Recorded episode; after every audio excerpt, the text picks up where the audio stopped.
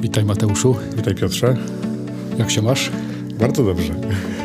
Mam do ciebie pytanie. Na podstawie tego, co przeczytałem, co nas dzisiaj czeka, kiedy potrzebna ci jest wiara? Chyba w różnych sytuacjach. Nigdy nie, spra- nie sprowadzam wiary do jednej potrzeby, że tak powiem. Fajne, fajne. No bo nie wiem, no dla mnie wiara ma taki wymiar, że jest i wtedy, kiedy cokolwiek w ogóle podejmuję w swoim życiu. Jest wtedy, kiedy potrzebuję e, jakiegoś oparcia albo wskazówki. Jest wtedy, kiedy jest ciężko na przykład. Aha. Także całość, że tak powiem, całość. Bo o tym pisze papież w tym ostatnim punkcie. O ten punkt Ja troszkę, wiem o co ci chodzi. troszkę zahacza o cierpienie. Znaczy bardzo. Bardzo papieżowi za to dziękuję, bo cała ta encyklika była takim wykładem, opowieścią, pokazywaniem postaci wiary, tej drogi wiary, tego celu. I nagle papież mówi, a w tych momentach będziesz tego potrzebował najbardziej. Tak, dokładnie. I papież mówi o momentach trudnych, o momentach związanych ze słabością, z cierpieniem, nawet ze śmiercią. Dokładnie, dokładnie. Znaczy, to jest w ogóle chyba wielkość papieża i tej encykliki, że y, problem, który jest bardzo trudny do y, wytłumaczenia, bo cierpienie, które jest przedmiotem tego punktu, jest trudne do zrozumienia, do, do wytłumaczenia. Papież nie próbuje wytłumaczyć. Tak. On pokazuje, że jedynym sposobem, żeby sobie z tym poradzić, jest wiara. Albo że wiara jest tutaj bardzo pomocna, jest czymś, co w ogóle pozwala sobie poradzić. Natomiast nie próbuje wytłumaczyć człowiekowi, skąd cierpienie, jakie cierpienie, dlaczego cierpienie, jakie ma znaczenie, jaką ma wartość. To mi się bardzo podoba. A ja szukałem, skąd to cierpienie się może pojawić w naszym życiu i znalazłem znowu świetny filmik, który mówi, że w życiu musisz wybrać pomiędzy dwoma takimi bólami, to było po angielsku, więc chodziło o słowo pain, że musisz wybrać między takim cierpieniem związanym z dyscypliną, że dyscyplina sprawia, że coś poświęcasz, pilnujesz się i to cię troszkę boli, a między takim bólem związanym z żalem, że coś się wydarzyło, żałujesz i to Że cię boli. coś tracisz albo... Tak. I tu w tym filmiku brakło mi tego cierpienia, tego bólu takiego bez wyboru. No właśnie. Bo to, że tak powiem, te dwa cierpienia można wytłumaczyć. Tak. Nie mają swoje źródło. Jedno to jest to, że próbuję coś w sobie wyrobić, Tak. więc się staram, Jak więc się siłowni. męczę. Tak, no ja nawet to kiedyś słyszałem, że jak ktoś ćwiczy na siłowni, to żeby mogły mu urosnąć mięśnie, to muszą mu pękać tam włókna. Tak, Że tak. trzeba do takiego momentu doprowadzić ćwiczenia, że go zaboli. To jest ten moment, kiedy i potem jak się włókno zrasta, to ono się robią, mięśnie się robią większe i mocniejsze. tak. Natomiast jest cierpienie, które nie ma swojej przyczyny w nas, że tak powiem. Tylko jest całkowicie poza nami. Tak jakby cierpienie wybierało mnie. A może wcale nie wybiera, może po prostu się przydarza. No i to jest mądrość papieża, że on z tym nie, nie próbuje tego wyczesać, ugładzić, uczesać, Tak, tak. tylko mówi, zobaczcie na przykłady i daje fajne przykłady trzech osób. No, Święty Paweł dokładnie. i przykłady z pisma. Święty Franciszek, i tu mnie zaskoczył, a nie powinienem być zaskoczony. Papież Franciszek, kogo może dać za przykład? No i matkę Teresę z Kalkuty. Tak. I to jest ciekawe, że matkę Teresę z Kalkuty y, jako osobę, która spotkała się z cierpieniem, a nie tyle sama je przeżywała, no nie, bo ona miała inny wymiar cierpienia w swoim życiu, nie ten, który mówi papież, papież, bo papież pokazuje cierpienie tych biednych, którym pomaga. A ona jakie miała? Ona miała bardziej takie cierpienie y, wewnętrzne, spowodowane relacją z Bogiem. Takie duchowe. Tak, duchowe. To się nazywa noc ciemna. Przez bardzo wiele lat miała takie poczucie nieobecności Pana Boga, chociaż to nigdy nie wpłynęło na jej wiarę. I to jest ciekawe właśnie, bo to pokazuje, że nawet w takim momencie, który dla osoby wierzącej, która poświęciła swoje życie Panu Bogu, tak w przypadku Matki Teresy z Kalkuty, jest siostrą zakonną, więc no, Panu Bogu wszystko oddała, cierpienie zrodzone z jego nieobecności stało się podstawą też dla jej silnej wiary. Ona i tak codziennie godzinę spędzała na adoracji. To ona jest autorką, zdaje się, tych słów, że mimo wszystko, Tak. nie, ale mimo wszystko, nie pamiętam tego wiersza y, poukładanego, ale na pewno w internecie on jest dostępny. A z Matką Teresą mam związaną jeszcze ciekawostkę. I to jest świeża sprawa, ponieważ przygotowujemy się do święceń prezbiteratu, czyli święceń kapłańskich. I wiemy, że jak ksiądz zostaje księdzem, drukuje sobie te obrazki prymicyjne i wybiera sobie jakieś motto, jakieś hasło, którego będzie prowadziło przez całe kapłańskie życie. Przeglądałem książeczkę, bo będę komentarze prowadził, i tam dwóch diakonów z naszej diecezji wybrało sobie to samo zawołanie. Tak. To jest jedno słowo z Pisma Świętego. Byłem zdumiony, bo tego nigdy wcześniej nie spotkałem. I to jest słowo pragnę. Słowo Jezusa z krzyża. Miałem okazję spotkać jednego z tych diakonów. Pytam, a dlaczego tak? On mówi, bo to jest duchowość Matki Teresy. W kaplicach y, tego zgromadzenia Matki Teresy z Kalkuty jest właśnie to słowo wypisane na ścianie. Pragnę. Oni to odnoszą w swojej pracy, w swojej posłudze do tych ludzi, którzy potrzebują, którzy tak. pragną, no zwłaszcza tych takich rzeczy fizycznych w świecie, ale też ma to głębsze znaczenie, że pragnę być blisko Boga, pragnę doświadczyć Pana Boga, pragnę, żeby wiara oświecała moje życie. No i nigdy się wcześniej z tym nie spotkałem. No te przykłady, ale to, to też jest bardzo ciekawe, że y, to pragnę jest związane z cierpieniem człowieka. No nie, bo to chodzi o te osoby, którym się pomaga. Jakiś brak, nie? O to wyraża jakiś brak. No ja mam jeszcze jeden przykład, ale no. nie z papieża Franciszka, no. tylko z diecezji bielsko-żywieckiej. No, no. Bo jeżeli papież tu pokazuje te przykłady cierpienia, to one się też wiążą bardzo mocno y, z tym słowem papieża, który mówi, że dzięki chrześcijaństwu y, w tym spotkaniu z cierpieniem też objawia się dobro. I tu Matka Teresa na przykład, która to dobro niosła tym, którzy cierpią, no nie? W to cierpienie ich wnosiła takie światło wiary i, i dobra, które ją tam prowadziło. No ale mamy genialny przykład w naszej diecezji yy, świętego Maksymiliana Kolbe. O. Czyli tam, gdzie powiedzmy na ziemi zrodziło się bardzo mocne cierpienie, obóz koncentracyjny, gdzie y, ludzie no, ginęli, powiedzielibyśmy, dziennie w setkach, gdzie żyli w nieludzkich warunkach, Kolbe, oddający życie za współwięźnia, staje się takim towarzyszem dobra, mhm. który w tym świecie cierpienia, zła, okrucieństwa jest w stanie pokazać, że wiara może wnieść światło. Tak. Nie jest nawet taka teologia, yy, gdzie był Bóg, jak było Auschwitz. No, nie? I, no to właśnie tam. Nie? Odpowiedzią są takie osoby jak Maksymilian Kolbe, bo takich osób było na pewno więcej które y, właśnie przez światło wiary potrafiły, tak jak papież tu pięknie mówi, nie wytłumaczyć. On nie tłumaczył cierpienia, y, nie napisał słów, które by potrafiły wytłumaczyć zło, które tam było, ale zapalił lampę, która pokazała, gdzie iść. I to mi ten obraz też się bardzo podoba, że papież używa tego obrazu lampy. Tak. Lampa ci nie rozświeca całej nocy, tylko lampa wskazuje drogę. Tak, i to jest coś świetnego, naprawdę. Genialny przykład i coś, co powinno zostać każdemu, kto próbuje na siłę wytłumaczyć cierpienie.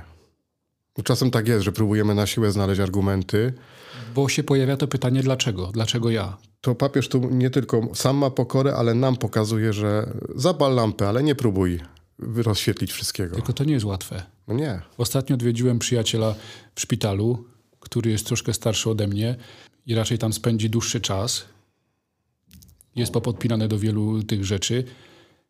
I na pewno towarzyszy mu pytanie, dlaczego teraz? Dlaczego ja? Dlaczego przecież mam rodzinę, przecież mam dzieciaki? No i teraz papież mi troszkę pomaga w rozmowie z tym moim przyjacielem, bo, bo sięgam sobie do myśli papieża, no ale z drugiej strony jest to niesamowicie trudne, żeby powiedzieć, cierpienia nie zlikwiduje. Mogę ci tylko dać taką, papież mówi, nadzieję. Właśnie, i to jest ciekawe, bo papież to cierpienie wiąże z perspektywą czasu. My najczęściej próbujemy cierpienie sprowadzić do e, czegoś takiego obecnego, działającego, a papież to sprowadza do czasu i pokazuje, że nie da się e, wytłumaczyć, ale można pokazać przyszłość. Można otworzyć na czas, który będzie, bo nadzieja to jest coś, co jest przede mną. To mi się bardzo spodobało, bo sporo czytałem o cierpieniu, różnych rozważań i teologicznych, i filozoficznych, i rzadko się zdarza takie spojrzenie.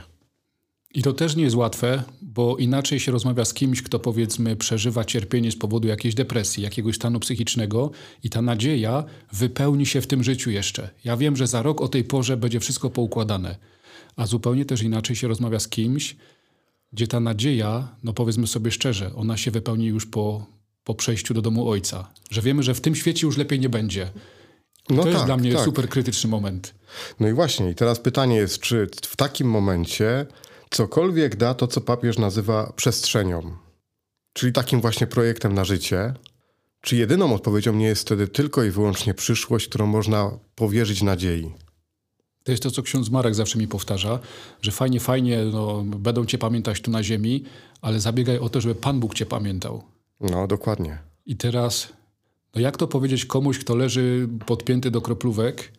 Mam doświadczenie spotkania z takimi osobami i nie wiem, czy te osoby są zainteresowane Panem Bogiem. Pytałem się tego mojego przyjaciela, czy już się kłócił z Panem Bogiem, nie? czy już, No, już se no. pogadali. Czy już miał hiobową wersję Czy, relacji? czy miał siłę na to w ogóle taką fizyczną? Mówi, na razie nie.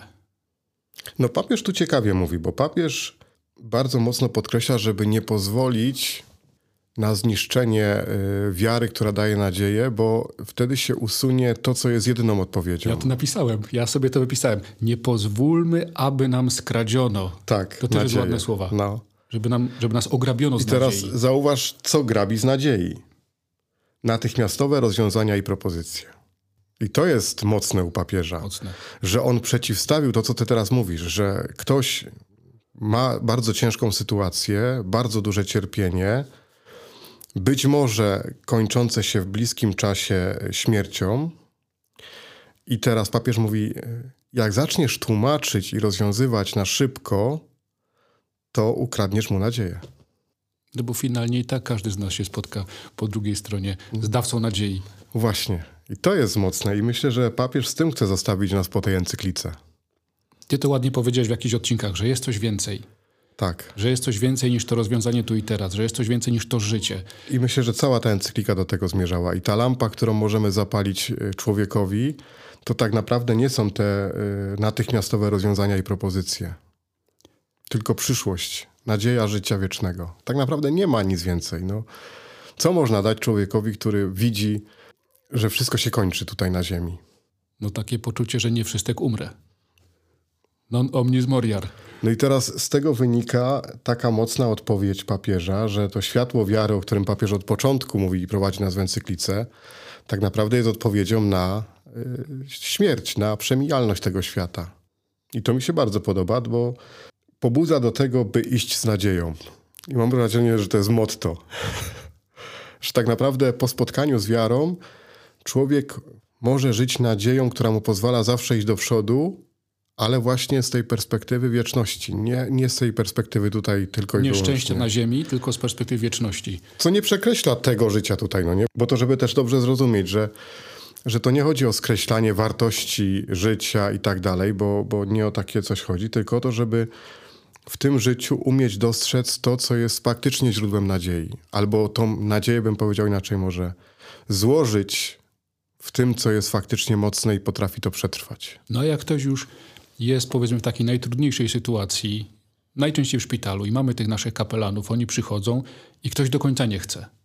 Nie chce odkryć nadziei w Panu Bogu, ktoś jest zbuntowany, no to pokłócił się z Panem Bogiem i został na tym, na tym etapie, że I to jest wolność. jestem zły na Ciebie. I to jest wolność.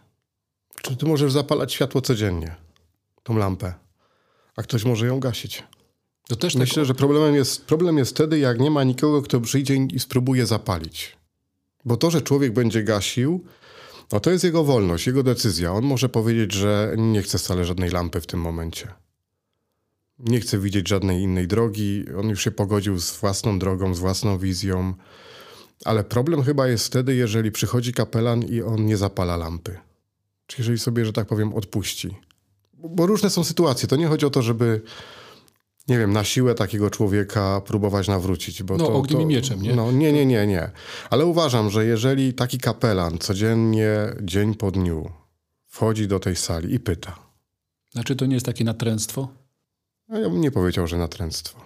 Jeżeli po prostu wchodzi i pyta i idzie dalej, jeżeli słyszy odpowiedź, że nie, no to to nie. Natręctwo to jak siądzie i będzie jeszcze 15 minut przekonywał, że warto.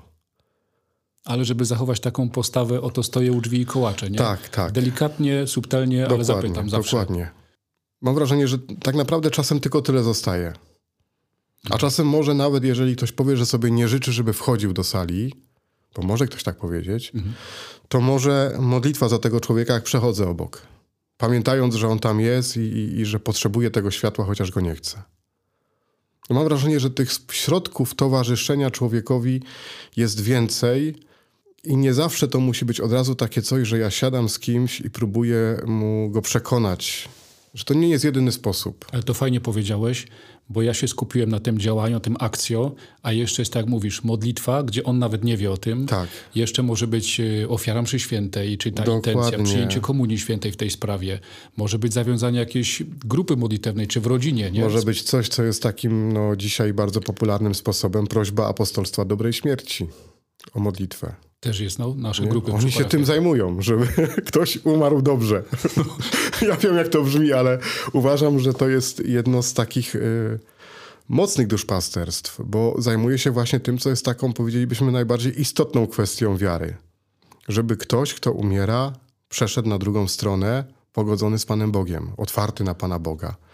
Czasem może trzeba znaleźć taką wspólnotę, kogoś, kto jest w tej wspólnocie, poprosić ich o modlitwę.